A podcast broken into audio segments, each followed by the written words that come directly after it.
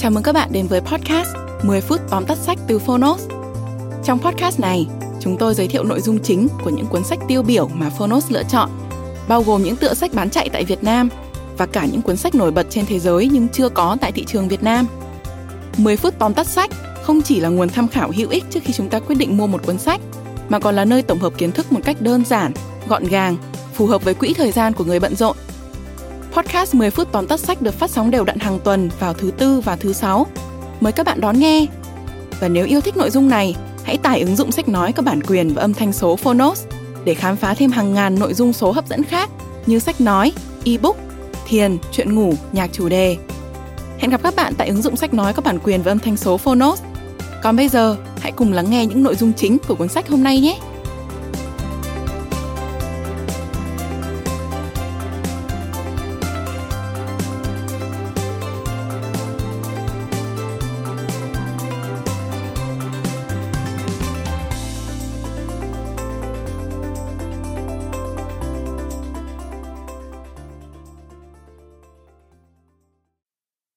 Bạn đang nghe từ Phonos. Tóm tắt sách Option B, phương án B Tác giả Sheryl Sandberg và Adam Grant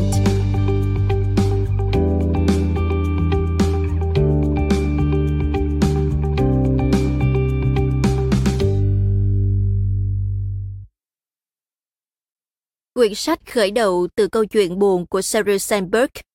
Năm 45 tuổi, Cyril thấy Dev chồng mình, gục trên sàn phòng tập thể dục, không bao giờ tỉnh lại nữa. Cô đã sụp đổ. Cô đã làm gì để phải chịu đựng điều này? Tại sao lại là cô? Vì lý do gì lại là chồng cô? Sao anh phải ra đi khi còn quá trẻ như vậy? Hai tuần sau, người quá phụ với hai đứa con thơ ấy đã khóc trước mặt một người bạn. Tôi muốn Dev. Bạn của cô trả lời, Xin lỗi Cheryl, lựa chọn A đã không còn khả dụng, nhưng mình hứa sẽ giúp cậu tận dụng tối đa phương án B. Không sớm thì muộn, tất cả chúng ta đều đánh mất lựa chọn A trong cuộc đời mình.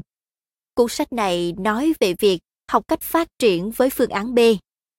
Đồng tác giả với Sandberg, giáo sư hàng đầu của Wharton, Adam Grant, tác giả của cuốn sách nổi tiếng Cho và Nhận, sẽ bàn đến những giải pháp giúp đối phó với khủng hoảng trong cuộc sống, đồng thời tìm thấy hạnh phúc và bình yên sau những biến cố đau thương mà ta có thể gặp phải. Phương án B có thể được gói gọn trong ba nội dung chính. Phonos xin chia sẻ cùng bạn. Nội dung đầu tiên, bạn phải đối mặt với ba chữ P trong quá trình khủng hoảng tinh thần. Khi chồng của Sheryl Sandberg qua đời, báo cáo y tế đầu tiên cho biết nguyên nhân là do chấn thương khi anh ngã xuống đất. Kết quả là Sandberg tự trách mình vì đã không quan tâm đúng mức đến chồng. Tuy nhiên anh trai cô, một bác sĩ giải phẫu thần kinh, tỏ ra nghi ngờ vì độ cao của cú ngã không bao giờ có thể gây tử vong. Lần khám nghiệm tử thi thứ hai cho thấy rối loạn nhịp tim do một căn bệnh chưa được chẩn đoán là nguyên nhân thực sự nhưng thay vì chấp nhận nó nằm ngoài tầm kiểm soát của mình Sandberg lại cảm thấy có lỗi vì đã không thúc ép chồng mình thay đổi chế độ ăn uống của anh ấy nhiều hơn. Sau 7 ngày để tang theo lễ Siva của người Do Thái, Sandberg gần như rơi vào tình trạng suy nhược thần kinh. Gánh nặng trên vai cô quá lớn và như thể cô muốn buông xuôi tất cả. Nhà nghiên cứu tiên phong về hạnh phúc Martin Seligman mô tả rõ ràng mô hình ba chữ P mà Seberg đã trải qua. Personalization, cá nhân hóa. Trái ngược với tất cả các bằng chứng, Seberg liên tục tự trách mình về một điều tồi tệ mà cô không thể làm gì được. Pervasiveness, sự lây nhiễm. Tự nhiên, nỗi buồn thấm vào mọi khía cạnh trong cuộc sống của cô thậm chí cả công việc. Permanence, nỗi đau vô tận. Sau một thời gian bị mắc kẹt trong vòng luẩn quẩn này, Sandberg không thể nhìn thấy ánh sáng cuối đường hầm.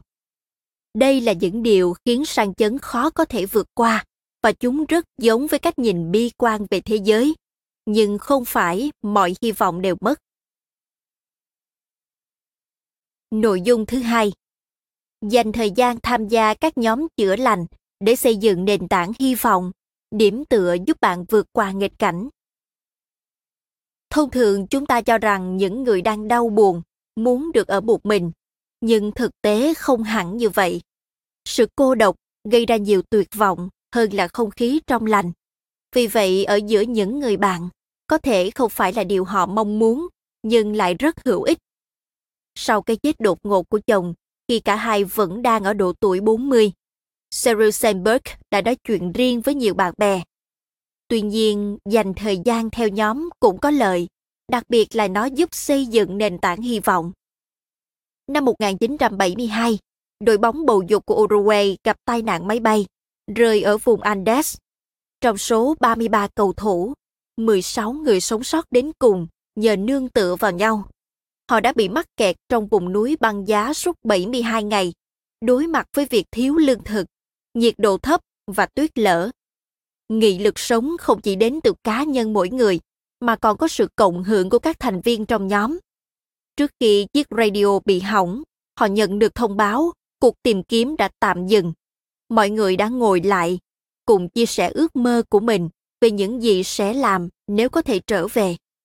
Chính điều đó đã tiếp thêm cho họ hy vọng sống sót. Ngoài sự thúc đẩy tâm lý này, nhóm đã thực hiện các bước tiếp theo thiết thực để cải thiện tình trạng trước mắt. Mọi người chia nhau vị trí đuôi máy bay để ngủ, cử các nhóm nhỏ đi tìm thức ăn và thậm chí ăn thịt đông lạnh từ những người đồng hành đã chết trên chuyến bay để duy trì sự sống. Xây dựng nền tảng hy vọng thông qua hành động và niềm tin rằng nghịch cảnh không kéo dài mãi, có thể sẽ giúp bạn biến đau thương thành sức mạnh chiến thắng. Nội dung thứ ba, trở thành nút bấm khẩn cấp cho những người bạn đang đau buồn bằng cách để họ biết những gì bạn có thể giúp.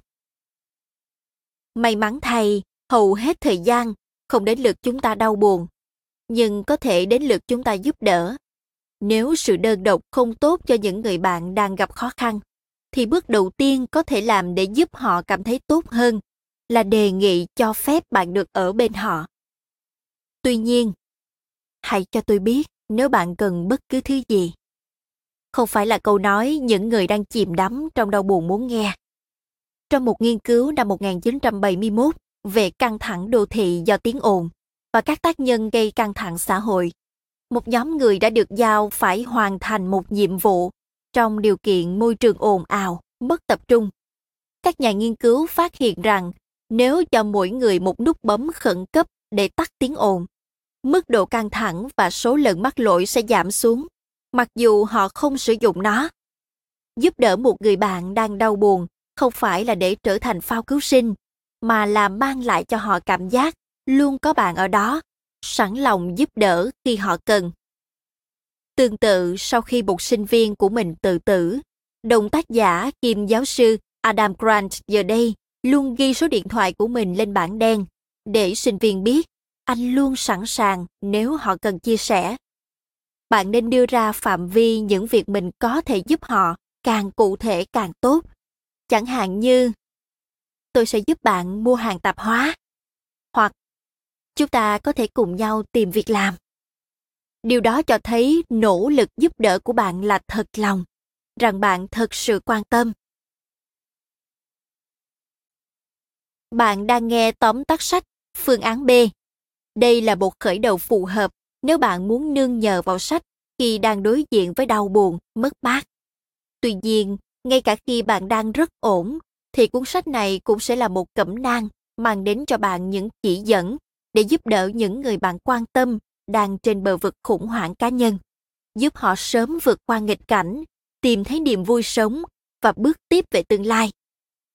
Hãy để tôi ngã nếu tôi phải ngã, để trở thành một tôi vững vàng hơn.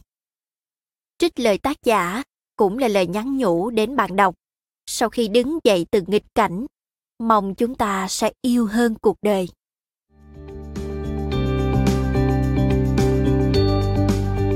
Cảm ơn bạn đã lắng nghe tóm tắt sách trên ứng dụng Phonos. Hãy thường xuyên truy cập vào Phonos để đón nghe những nội dung âm thanh độc quyền được cập nhật liên tục bạn nhé.